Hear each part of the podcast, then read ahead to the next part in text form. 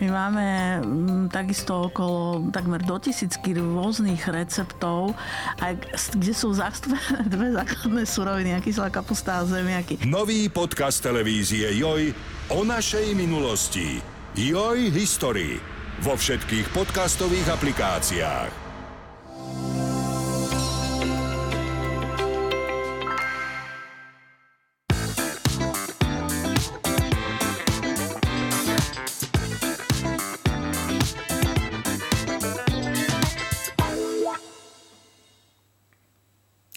Dobrý deň, ja sa volám Marcela Fuknová toto je podcast o telesnom a duševnom zdraví. Dnes budeme hovoriť o ochorení, ktoré postihuje najmä ženy a nazýva sa aj tichý zlodej kostí je to osteoporóza, metabolické ochorenie, ktoré sa bohužiaľ často prejaví až zlomeninou. Dnes sa o ňom budeme rozprávať s pánom profesorom Jurajom Pajerom, ktorý je prezidentom Slovenskej endokrinologickej spoločnosti a dekanom Lekárskej fakulty Univerzity Komenského. Dobrý deň, prajem, pán profesor. Dobrý deň, ďakujem veľmi pekne za pozvanie. Pán profesor, vy ste uh, tu, keď sme sa rozprávali pred podcastom, povedali, že osteoporóza postihuje približne 400 tisíc žien. To je ako naozaj relatívne dosť. Uh, čo sú to za ženy? Koho postihuje toto ochorenie? Áno, osteoporóza je naozaj veľmi frekventné ochorenie a sa aj hovorí o nej, že je to jedno z ochorení, ktoré má epidemiologický charakter, podobne ako srdcovo ochorenia, onkologické a tretie je osteoporóza vrátanie dôsledkov, ktoré má, však k tomu asi prídeme. E, odhady sú, že zhruba každá druhá až tretia žena po menopauze bude mať osteoporózu. To sú tieto odhady, ktoré, ktoré sme povedali, aj to číslo. E, primárne dôvodom je nedostatok estrogénov. Estrogény chránia, majú veľmi protektívny efekt na kosť, zabráňujú odburávaniu kosti, lebo ste veľmi správne povedali, to je metabolické ochorenie kosti. Tie kosti neslobodno brať iba ako nejaký orgán, ktorý tu je kvôli statike, ale v nich prebieha metabolizmus. Tam máme bunky, ktoré tvoria kosť, bunky, ktoré odburávajú kosť a estrogény veľmi efektívne bránia tomu odburávaniu. To znamená, keď ich je málo, tak to odburávanie má prevahu nad novotvorbou. Uh-huh. Čiže preto vlastne u každej ženy po menopauze príde postupne k odburávaniu kosti. Ide len o to, do akého stupňa, či to prejde až do osteoporózy, či menej. A samozrejme tam je potom rozhodujúce, za akou kostnou hmotou príde do tohoto obdobia tá žena. To je tzv. primárna osteoporóza. No a potom sú ešte osteoporózy pri rôznych ochoreniach, to možno, že bude reč neskôr. O tom sa možno budeme rozprávať. V, keď sme hovorili teda o tej primárnej osteoporóze, o tom, že s akou kostnou hmotou e, príde, e, príde žena do toho obdobia, kedy už teda tie estrogeny tú kost pred tým odburávaním nejakým spôsobom menej chránia. A ktoré ženy by si možno naozaj mali dať pozor a povedať si, že tak ja patrím medzi tie ženy, ktoré tá osteoporóza po tej menopauze môže postihnúť. Dajú sa také ženy nejako vyšpecifikovať, tieto skupiny? Áno, ako prvé treba povedať, že častokrát sa hovorí, že osteoporóza je detské ochorenie, ktoré sa manifestuje e, vlastne v tom dospelom a staršom veku. To je strašne dôležité, ako sa tá vôbec vybuduje. Uh-huh. Čiže z toho vyplývajú potom aj tie rizikové skupiny žien. Samozrejme sú to ženy, ktoré sú gracilné, ktoré majú nižšiu telesnú hmotnosť, lebo estrogeny sa metabolizujú v tukovom tkanive, čiže síce veľmi fajn a z mnohých dôvodov hovoríme o udržaní telesnej hmotnosti a mať ju teda nízku, ale z pohľadu estrogénov a vo vzťahu ku osteoporóze tomu tak úplne nie je a tam je dobré, aby tá telesná hmotnosť bola teda primeraná ďalej veľmi... Čiže to sú také malé štíhle ženy, také áno, drobučké ma, ženy. Áno, tie drobučké ženy, tie krehké. Uh-huh. Tak, tak sa to volá frailty, tie krehké. E, potom je veľmi dôležité, kedy tá žena, kedy skončí menštruačný cyklus. Čím skôr jej skončí, tým je vyššie riziko uh-huh. toho dlhého obdobia bez, bez, bez estrogénov, kedy je to ten rizikový profil. Je tam aj genetická predispozícia, fraktúra alebo teda zlomenina krčku stehnovej kosti u matky je veľmi silný rizikový faktor, čiže keď tá e, žena vie, že mama má osteoporózu, mala zlomeninu, vie, že je v riziku. Čiže tu platí aká matka, taká katka. Presne. Potom je tam, je tam dôležité, aký má, ako, aký má modus stravovania a vôbec akú má pohybovú aktivitu, ktorá je veľmi dôležitá. E, stravovanie by malo byť primeraný prívod vápnika, priveraný. Samozrejme s tým D-hormónom je to ťažko, pretože nevieme získať minimálne možno v lete, ale inak nezískame dostatok, pretože sa vytvára... Tu by som sa možno pristavila, lebo toto je téma asi, ktorú um, asi každá žena, ktorú možno tá osteoporóza ohrozuje, nejako rieši. Že teda čo by som mala jesť, aby sa mi to nestalo. Vy ste povedali, že primeraný uh, obsah vápnika v tej strave. Uh, v, ktoré sú naozaj také potraviny, že z toho by sme to, ten vápnik mali získať? No, sú to mliečne výrobky vo všeobecnosti a sú aj niektoré, niektoré rastlinné uh-huh. príjmy, ktoré môžu urobiť, ale vo všeobecnosti ten vápnik odhady sú okolo tých 1000-1500 mg za deň.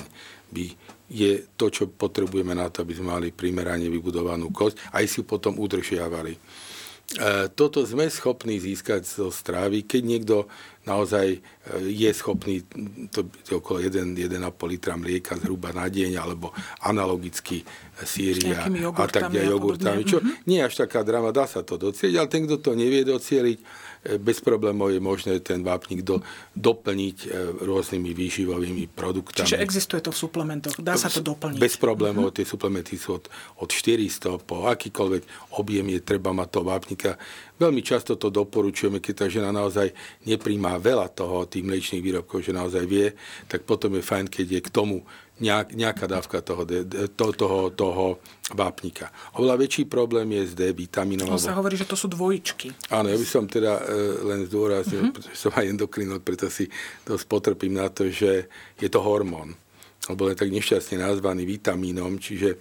Čiže e, vitamín D je hormón. Je hormón. Hormón mm-hmm. so všetkými klasickými účinkami, preto má účinky aj iné v rámci organizmu. Tým len chcem povedať, že mm, je to veľmi dôležitý, dôležitá látka pre pre náš organizmus a vzniká štandardne, e, sa k nám dostane tým, že cez UV žiarenie si ho metabolizujeme cez, cez kožu, a potom sa metabolizuje ešte na úrovni pečenia, obličiek a tak máme aktívnu formu. E, toto vieme docieliť v letných mesiacoch, podotýkam vtedy, keď nemáme natretú zase e, tými rôznymi, rôznymi opalovacími ktoré zase nespochybňujem, lebo zase melanom tiež teda nie je, čo by sme chceli mať. To, takže e, proste štandardne v našich podmienkách, lebo zo stravy maximálne nejakých 100-200 jednotiek vieme hmm. získať, veľmi málo.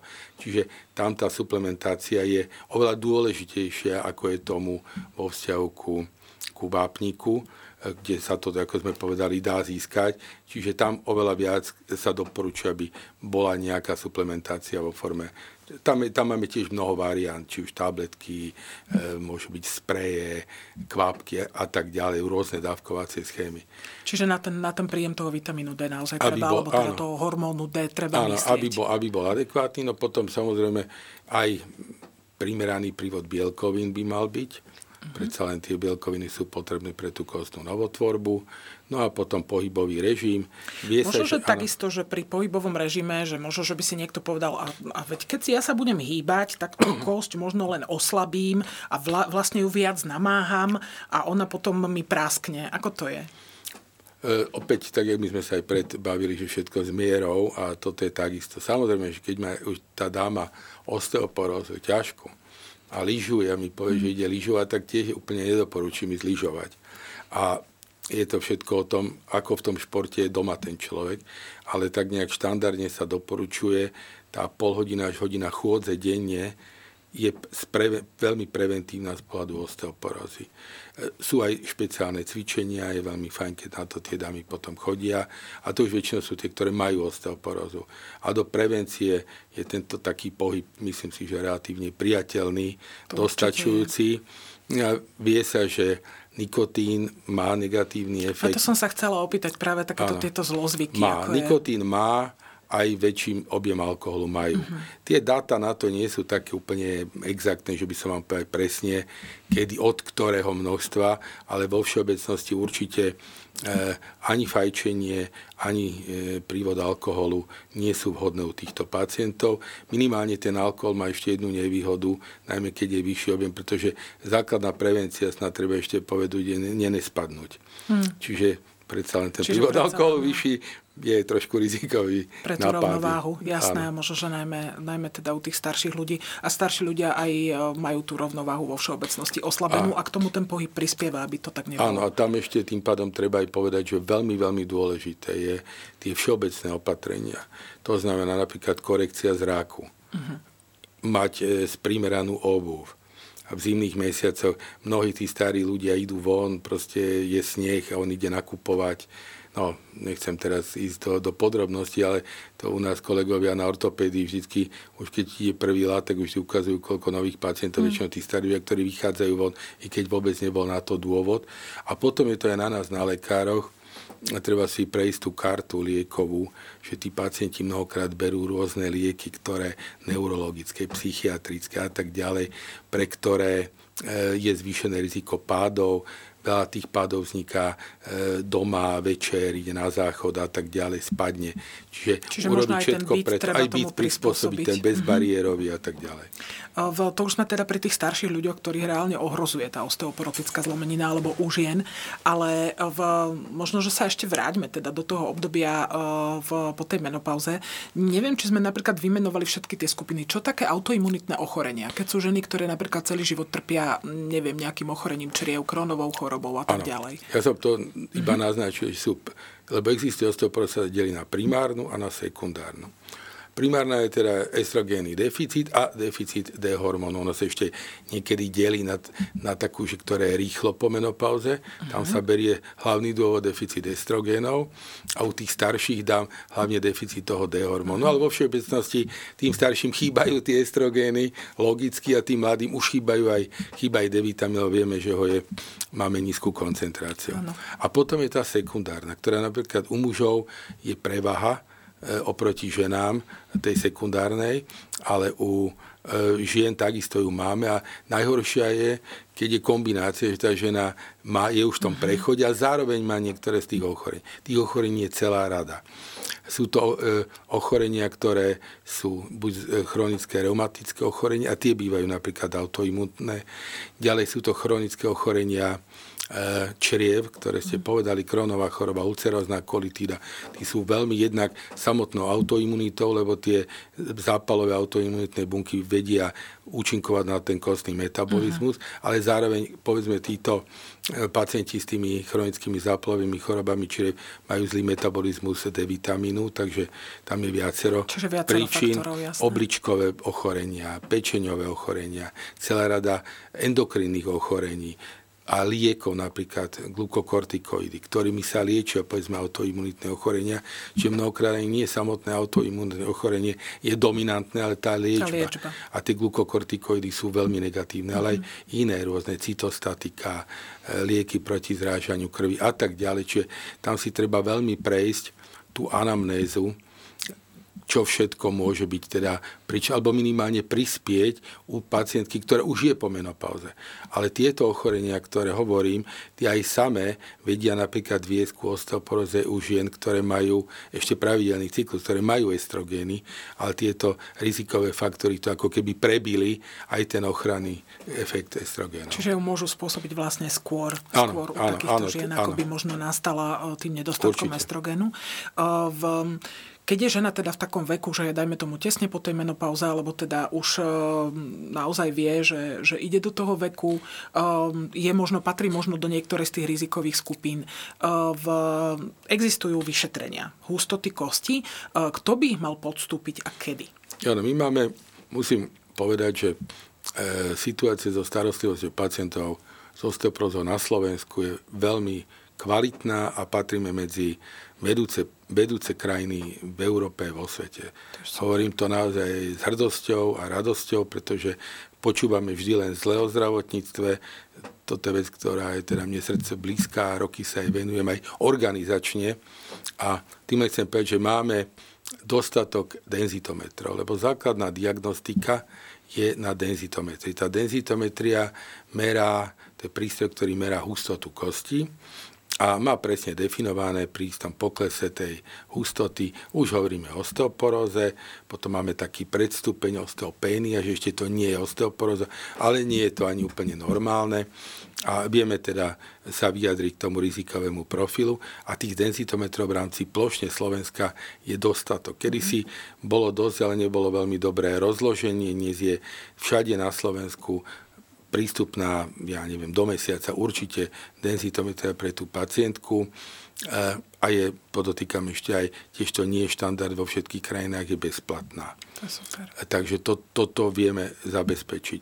No a je na ne je indikačný zoznam. Uh-huh. Jedným z nich je nedostatok estrogenu, teda už po menopauze, vek, povedzme po 60 a plus celá rada ochorení, ktoré k tomu ktoré vedú. Čiže spomínali. akokoľvek ten ošetrujúci, a môže, teraz sa nám podarilo aj v rámci nového štandardu, štandardného diagnostického postupu na pre osteoporózu, ktorý bol prijatý minulý rok, že už akýkoľvek lekár bez ohľadu na špecializáciu môže odoslať pacientku na denzitometriu, len musí splniť niektoré z kritérií, ale naozaj je to tak široko napísané, že nie je ženy, ktorá potrebuje denzitometru, by sa na ňu nedostala. sa na ňu nedostala. Nájde sa tam určite v tom indikačnom zozname. Pán profesor, sme hovorili teda o tom úbytku kosti, kostnej hmoty. Ako vyzerá kosť, ktorá je postihnutá osteoporózou? Ono sa to tak pekne ukazuje, tie trámce, ktoré za normálnych okolností sú pevné, sa stávajú takými, e, takými nedostatočne pevnými, sú také rozvláčnené. Vždy býva taký pekný obrázok, ho ukazujeme aj študentom, ako katedrála, keď máte nejakú peknú gotickú katedrálu a keď je narušená, tak jak sa tie trámce vlastne e, pomaličky odchádzajú a potom sa stáva lomivá. Čiže tým pádom to je vidím. My na denzitometrii toto nevidíme, lebo treba ešte povedať jedno. Denzitometria je vynikajúca, ale hovorí o, o tej kvantite kosti. Uh-huh. Ale existuje aj nová metóda, my ju teda používame na našom pracovisku, ktorá počas denzitometrie takým špeciálnym softverom vyhodnotiť aj kvalitu kosti. A je veľmi dobré, keď vieme doplniť tú denzitu s tou hodnotením kvality kosti, takže je to veľmi dobrý spoločný mechanizmus na vyhodnotenie rizikového profilu pacienta. Čiže nie len koľko tej kosti je, ale aj ako je, kvali, kvalitná ako je kvalitná. Uh-huh. A tu by som ešte, možno som zabudol len povedať, že existuje veľmi dobrý anamnestický model eh, rizikovosti a ten model sa volá FRAX. To bol vymyslený, alebo teda vykreovaný kolegami v Sheffielde a je prijatý na celom svete, ale musia byť na to, každá krajina má svoje normy, aj my máme vlastné normy a máme vlastný frax a hodnotí to 10-ročné riziko osteoporotickej zlomeniny, buď krčku stehnovej kosti alebo nejakej inej veľkej zlomeniny. Mm-hmm. A tam je veľa otázok. Keď tie otázky sa vyplnia, tak je to veľmi dobré na odoslanie na denzitu a spolu s denzitometriou a prípadne s tou kvalitou kosti máme vynikajúco vyhodnotený profil. A napríklad pre krajiny, ktoré sú rizikové v tom, že majú málo denzitometrov, nevedia, tak keď sa tam hodí iba tá telesná hmotnosť ako riziková aj bez, bez denzity, môže to byť model, ktorý doporučuje už terapeutickú intervenciu. Uh-huh. Čiže už sa to na základe toho, Áno, toho, toho dá vie aj toto odhadnúť. pomôcť. Uh-huh. Uh, keď sme hovorili o tej, uh, o tej osteoporotickej zlomenine, um, keď sa to stane, ktoré kosti sú tou osteoporotickou zlomeninou najčastejšie postihnuté? Vy ste spomínali krčok stehnej kosti. To Áno, je také... sú tri základné lokality. A vtedy, ke, kedy to príde, je dané tým, aká je to kost. Lebo máme v podstate zjednodušene dva druhy kosti. Jedna má rýchly metabol, rýchlejšie to odburávanie a novotvorbu, jedna pomalšie. Takže aj tie lokality sú dôležité podľa toho, aký je to typ kosti. Ale máme tri také základné osteoporotické zlomeniny. A Prvá, ktorá sa objavuje, býva zlomenina zápestia. A tam je najhoršie to, a že tieto dámy veľakrát nie sú odoslané na denzitometriu. Uh-huh. My v tom máme veľa debát a snažíme sa s našimi ortopédmi, aby naozaj tie pacientky posielali. Aby na to mysleli. Aby na to mysleli. Ja rozumiem, je toho veľa, zasadrujú, robia a pacientka odchádza, robia to aj chirurgovia a tak ďalej. Tam je najväčší asi hiatus toho, kde, prečo tie pacientky nie sú včas podchytené. Potom sú to zlomeniny stavcov, ktoré tiež môžu byť náhodné, lebo nie každú e, ten pacient, tá pacientka alebo pacient zrazu zbadá. Proste my veľakrát zistíme na rentgene, že je tam zlomenina. Ani vám nevie povedať ten pacient, že kedy sa to stalo. Čiže oni Takže, s ňou normálne chodia, tie áno, ženy s tou zlomeninou toho stavca. Veľakrát. Samozrejme, mm-hmm. môže byť aj iná, ale môže byť taká, že chodia a náhodne sa Čiže zistí. to sú asi skôr praskliny potom zrejme. No niekedy aj dokonca až pomerne veľká, len mm-hmm. proste sa to stalo, nejak e, žiadna intervencia neprebehla, veľakrát si to už ani nepamätajú. Mm. Nemusel byť nejaký veľký úraz. A potom je ten krčok, tam máme jediné ozaj dobré dáta, koľko ich je, lebo tí všetci ležia v nemocnici, ale to je už tá najzávažnejšia komplikácia, pretože tá vedie potom k vysokému číslu mortality, tej umrtnosti, ale aj narušenia vlastne kvality života, lebo snáď 15-20 tých ľudí sa do roka je schopných vrátiť na tú istú úroveň života, ako mali pred tou zlomeninou. Čiže tam asi záleží aj na tom, že v akom je ten naozaj tá, tá pacientka v stave, hej? že v akom je ten človek v fyzickom stave. Absolútne, ak, ako bol operovaný, aká bola rehabilitácia a tak, a tak ďalej, ale to, toto je vec, ktoré keby sa dalo, by sa malo predchádzať, lebo to je veľmi, veľmi závažný stav už tá zlomenina. V, ak je teda žena podchytená skôr, ak je naozaj ako, že má to šťastie, aj teda vďaka tej starostlivosti e, preventívnej, ktorú ste spomínali, ktorá na Slovensku existuje, ako sa osteoporóza lieči? Dá sa vôbec liečiť, alebo sa dá len udržiavať v takom stave, v akom je? Áno, samozrejme, napred musíme zadefinovať, že osteoporóza je. V prípade, že to tá sekundárna forma, alebo minimálne sekundárna forma sa podiela zhoršením tej primárnej, riešime základné ochorenie. Čiže ak ste povedali autoimunity, tak riešim kronovú chorobu a to by malo pomôcť tomu, alebo celiakiu, tak má dietu to by malo pomôcť tomu, že tú denzitu bude mať dobrú, s tým, že samozrejme dá sa tam nejaký vápnik, D vitamín a tak ďalej. Ale my máme aj veľké lieky, to znamená lieky, ktoré redukujú riziko zlomenín. Uh-huh. Ten liek je, čím skôr ho dám, teda vo vzťahu zlomenie, tým je efektívnejší. Čiže najdôležitejšie je, pokiaľ je možné, liečiť ešte predtým, ako vznikne prvá zlomenina. Lebo naj, silnejší rizikový faktor vôbec pre zlomeninu je, keď už jedna osteoporotická bola. Mm. Treba možno len povedať, že osteoporotická zlomenina je zlomenina e, taká, ktorá by sa u zdravého človeka neobjavila. To znamená, že to násilie, ktoré tam pôsobí, je minimálne. Je, také silné. áno, lebo mm. veľakrát prídu ľudia, no po veľkom páde by sme sa aj my zlomili Jasné. proste, ale to sú také drob, drobný, drobné, trošku len zo, zošmyknutie zo stoličky a tak ďalej. Takže malá je definovaný ako teda E, nízkotraumatická zlomenina. Čiže tu je veľmi, veľmi dôležité e, vedieť o tom. No a teda začíname liečba. Základom liečby vždy sú tie opatrenia, ktoré sme povedali, tie sú aj na prevenciu a na liečbu. Ešte dôležitejšie forsírovať prívod toho D vitamínu a vápnika. A k tomu potom prichádzajú lieky.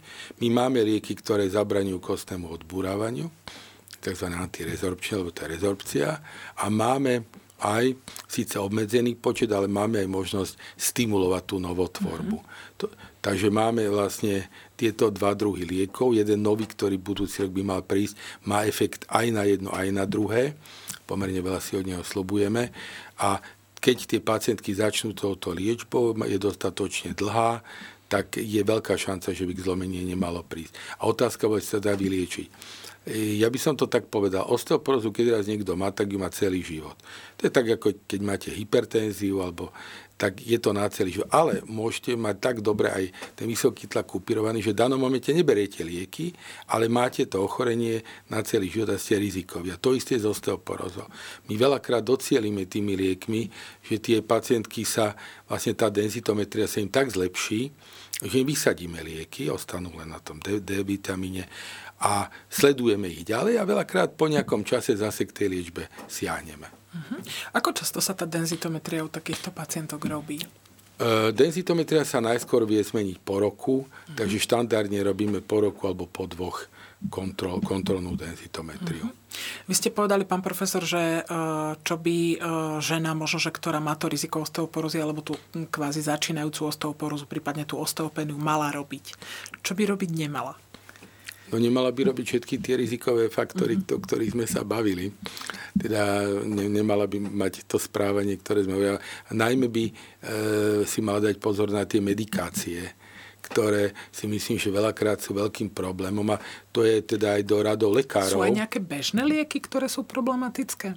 No skôr hovorím tieto kortikoidy, mm-hmm. tie sa veľmi často to sú a bohužiaľ mnohokrát naši kolegovia, lebo e, to je, bývajú lieky na kožné ochorenia, plúcne a tak ďalej, nepošlú tie pacientky na denzitometriu. Mm-hmm. Preto ja to vždy aj apelujem a rád to hovorím, aby aj tí pacienti vedeli, že pozor, dal mi prednizón alebo nejaký teda ten liek, kortikoid, mala by som ísť, tak aby sa aspoň spýtali. Najmä že, asi také ženy, čo ho užívajú dlhšiu dobu. Dlhšiu dobu, áno, dlhšiu dobu, čo je bohužiaľ veľakrát eh, pri týchto ochoreniach zápalových časté, lebo to je zase vec, kde my sa aj snažíme o tú osvetu, ale veľakrát, pretože vlastne tí kolegovia eh, liečia dané ochorenie, tak nie vždy myslia na to, že pozor, môže to mať tento nežiaducí účinok.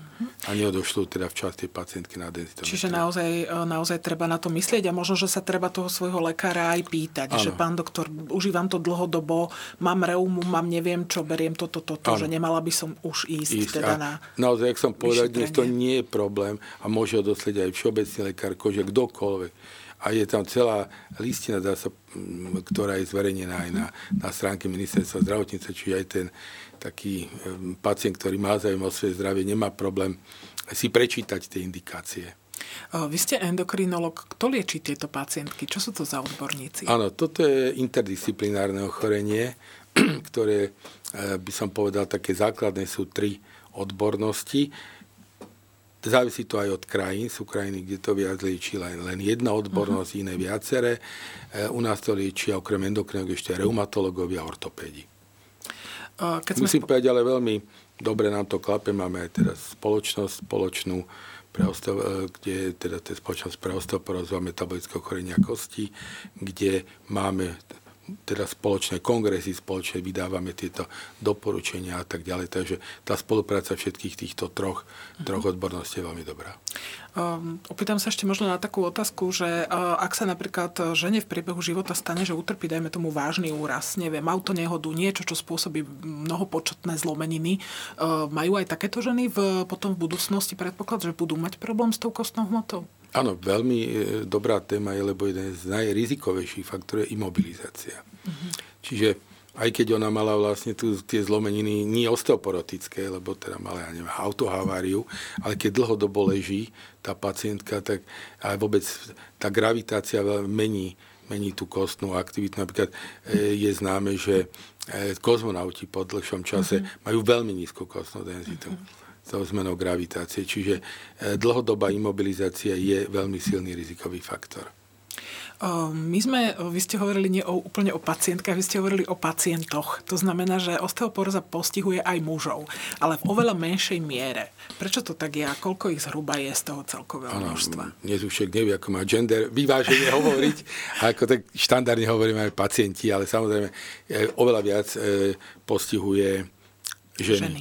Ale postihuje mužov, tak ako som hovoril, že zhruba každá druhá, tretia žena má osteoporózu, tak zhruba každý štvrtý, piatý muž má osteoporózu. Uh-huh. Čiže nie je to také zriedkavé ani Vôbec to nie je také zriedkavé, len tí muži, celkovo muži v podstate menej dbajú o svoje uh-huh. zdravie a tí muži veľa neskôr a menej prichádzajú e, na vyšetrenia. Ten dôvod je asi je možno viac faktoriálny. Treba povedať jedno, že e, mužské pohľavné hormóny účinkujú inak, ako účinkujú estrogény. Oni neovplyvňujú odburávaniu, ale ovplyvňujú novotvorbu. Naopak. Čiže naopak e, umožňujú novotvorbu a čiže ani až tak, až tak silne, ako ovplyvňujú estrogény to odburávanie. A druhý ešte dôležitejší faktor je, že u mužov síce klesajú pohľavné hormóny, ale oveľa menej. A ten pokles je, veď každý vie, že aj 78 ročný muž má aj dieťa, dieťa a tak ďalej. Čiže my nemáme ani špeciálne normy pre mužov, ja ne, nemám iné normy pre 20-ročného muža ako pre 80-ročného muža. Čiže je tam istý pokles, ale nie až taký veľký. Ale čo zase je fakt, že e, veľmi veľa tých sekundárnych fóriem tam je a tam zase bohužiaľ e, my sme robili aj kedysi takú štúdiu. Alkohol nám vyšiel, to bol teda taká väčšia alkohol a teda círhoza pečenie to je na Slovensku určite na prvom mieste z tých rizikových faktorov. Ale plus všetky tie ostatné ochorenia, čo sme hovorili, tie sú aj u mužov, aj, aj tie zápalové ochorenia, črieva a tak ďalej. sekundárnou osteoporózou. Áno, oni majú viac sekundár, oni majú viac ako 50, zhruba, alebo 50, alebo cez 50 je tá sekundárna mhm. osteoporóza. Keď osteoporóza postihne kosti, mení sa nejako, dajme tomu, aj e, možno postoj alebo stavba tela, alebo dá sa to všimnúť na zakrývení chrbtice, na končatinách? To je opäť e, skvelá otázka otázka. Základná vec je výška. Lebo tá prvá vec sú fraktúry, vlastne, sme spomínali, tých stavcov. A prvá vec je zmerať. Zmerať si toho človeka a zrazu zistíte, a vám povie nejakú výšku a zrazu má o 4-5 cm menej. Takže niekto je také celkom zase veľakrát e, tie Ľudia mystifikácie... Hovoria, sa zmenšujú na hej, Aj sa zmenšujú, ale to je také, aj treba, je také, tak ste povedali, že keď žena vždy udáva nižšiu hmotnosť a muž udáva vždy vyššiu výšku. To tak nejako, nejako je, každý z nás si to nesie, ale mnohokrát proste naozaj, samozrejme sú, sú aj isté parametre a to gulatenie chrbta je prvá. A sú tam ešte aj iné, keď pozriete presne, dáte nejaké riasy sa pozrieť, ako ruku viete dať, podreberný oblúk a tak ďalej. Čiže sú aj takéto vyšetrenia fyzikálne, ale najjednoduchšie je ten pokles. A keď je pokles viac ako tie 2 cm reálny, tak určite je to dôvod na odoslanie na denzitometriu. A tu by som ešte len e, zdôraznil, že sme povedali pri tých denzitometroch a tie denzitometry vie urobiť ešte tretiu vec mimo kvality. Tie kvalitné vedia aj pozrieť, či je tam zlomenina. Uh-huh. Lebo to by sme tiež mali spraviť keď nemáme taký denzitometer, ten pacient alebo pacientka musia ísť na röntgenové vyšetrenie, pretože aby sme vedeli, či majú tú zlomeninu alebo nie. To vám tá bežná denzita nepovie. Jasné, čiže možno, že má zmysel to kombinovať niekedy s tým rentgenom. Áno, urči, mm-hmm. určite áno. Určite rentgen má stále dôležité miesto a dodnes platí, že pre započatie liečby stačí mať dokázanú radiologicky osteoporotickú zlomeninu nemusí mať denzitu, ale potrebuje na to, aby sme vedeli potom kontrolovať efektivitu, čiže on je odostielaný na tú denzitometriu a ako som povedal, to nie je problém, takže väčšinou má oboje, ale je to tak, ako je nízka denzita, tak je osteoporotická zlomenia. Sú to dve indikácie pre započatie liečby. Jasné. Ten radiolog dokáže zistiť, či je tá zlomenina osteoporotická alebo traumatická? No, dá sa to zistiť, sú na to presné kritéria tiež. E, veľakrát s tými radiologmi o tom debatujeme Eh, hlavne tie náhodné, tých, tých eh, stavcov nie vždycky je popísaná. Takže Uh-huh. Dá, vie to zistiť samozrejme. Keď na to myslí, tak to vie zistiť, len je to také, že keď je odoslaný ten pacient na rengen plúc, tak nie vždy každý sa potom veľmi zaoberá tými stavcami, pozrie, či má zápal plus, nemá zápal plus a nejde do tohoto parametra. Čiže ako keby bolo treba pozerať ešte aj tie ďalšie áno, veci okolo áno, toho. Áno, presne. Ako v, sú zase radiológovia, ktorí to robia s obľubou a nájdu sa práve ďalšie. ďalšie určite, určite veľmi dôležité, nálezy. aby sa na to myslelo. Mm-hmm. Čiže naozaj podľa toho, čo ste povedali, je dôležité to, že vy spolupracujete, naozaj viacerí odborníci a v toto ochorenie manažujete spoločne. Áno, je, je, to, je to multidisciplinárne ochorenie, nepochybne. Vy ste, pán profesor, povedali, že má to v podstate epidemiologický charakter, podobne ako srdcovo ochorenia, onkologické ochorenia a tak ďalej mali naši predkovia, dajme tomu naozaj tú osteoporózu menej a prečo vzrastá jej výskyt, ak je to tak, že my jej máme viac? E, najjednoduchšie sa povie, že sa lepšie stravovali, viac sa hýbali. Mm. Nepochybne je to jeden z argumentov, ale asi ešte pravdivejšie, že mali oveľa kratšiu dĺžku života. Mm. A jednoducho oni sa ani nedožili mnohokrát Nejakej toho, osteoporózy. Plus samozrejme neboli žiadne vyšetrovacie metódy, lebo neboli ani žiadne terapeutické metódy, takže nikto ani nevedel, či mali alebo nemali. Vedelo sa, že teda je starý, no tak je menší. No, asi tak zjednodušene. Jasné. Ale je to, teda, je to teda ochorenie, ktoré súvisí so starnutím populácie. Absolútne. Je to, je to ochorenie, ktoré najča, najväčším dôvodom je to starnutie, bo preto sa dostávajú dámy do toho obdobia deficitu estrogénov, preto e, ten rizikový profil narastá, čiže je to jedno z ochorení, ktoré sú typické pre starnutie, ale vieme ho ovplyvniť. Bohužiaľ starnutie per se neovplyvníme, vek bohužiaľ nevieme zastaviť, ale vieme urobiť všetko preto, aby to, čo je reparabilné, aby sme ovplyvnili, aby to starnutie bolo čo naj, najpríjemnejšie pre, pre tých ľudí, ktorí sú v ňom. Ja sa ešte možno opýtam na jednu vec. V, má napríklad zmysel pre ženy v menopauze, aby zabránili nejako tomu nástupu osteoporózy, dajme tomu substitučná liečba? No to je opäť otázka, ktorá je veľmi na mieste a treba ju pozrieť do dvoch rámcov. Keď som začínal s osteoporózou, to boli 90. roky, tak sme to doporučovali každému. Lebo bolo to logické, e, základ endokrinológie je chýba hormón, dá mu hormón. A všetci sme tomu verili a dodnes si myslím, že je to z pohľadu kostného dobrá varianta a aj nikto ju nespochybňuje. Oni sú veľmi potentní a je to logické, chýbajú dám. E, potom, bohužiaľ, začala sa tá liečba dávať. Vyšla jedna štúdia, veľmi alarmujúca, pretože u dám, ktoré mali nejakých 67 rokov priemer, začali dávať estrogény. Bola americká štúdia, tie dámy boli obezné, vysoké dávky, zlý estrogén, to sa dá ešte v kombinácii s gestagénmi, čo sú tie druhé hormóny, tiež e, negatívne. Dosť na tom vyšlo, vyšlo vysoké riziko karcinomov prsníka a najmä srdcovo e, príhod. A preto vlastne toto zostalo na tej liečbe a išli sme tým klasickým mechanizmom z jedného kraja na druhý. Dnes vo všeobecnosti platí, že osteoporóza nie, nie je indikovaná pre hormonálnu substitúciu. Osobne si myslím, že u mladých žien, ktoré sú po, po menopauze a majú aj nejaký klimakterický syndrom a sú správne vyšetrené ginekologom, majú e, vyšetrené prsníky a tak ďalej, nemajú rizikový profil tromboembolických chorób, lebo aj to tam bolo, trombozy, e, nízkodávkovaný estrogén v prípade, keď je treba kombinovaný s gestagenom na prechodnú dobu, je vynikajúci na prevenciu. Lebo treba povedať, tá, tie dámy v tej osteopénie, tých je najviac. Ale my, oni nemajú indikáciu v tej liečbe. Uh-huh. Tá ide až od toho oni majú je, len ten predstupeň. Vlastne. Predstupeň. A s mhm. tými nevieme vlastne. A toto taká malá dávka, keď je za týchto kontrol, samozrejme treba s pacientkou prebrať, treba tú liečbu dať na mieru, ale z pohľadu kostného si myslím, že je to veľmi dobrá preventívna varianta. Mhm. Podľa toho, čo ste povedali, pán profesor, eh, tak eh, môže tá žena alebo aj ten muž urobiť pre seba veľa, čo sa týka toho, aby tú osteoporózu um, nedostal v nejakom naozaj skorom veku, aby ho nepostihla tá zlomenina.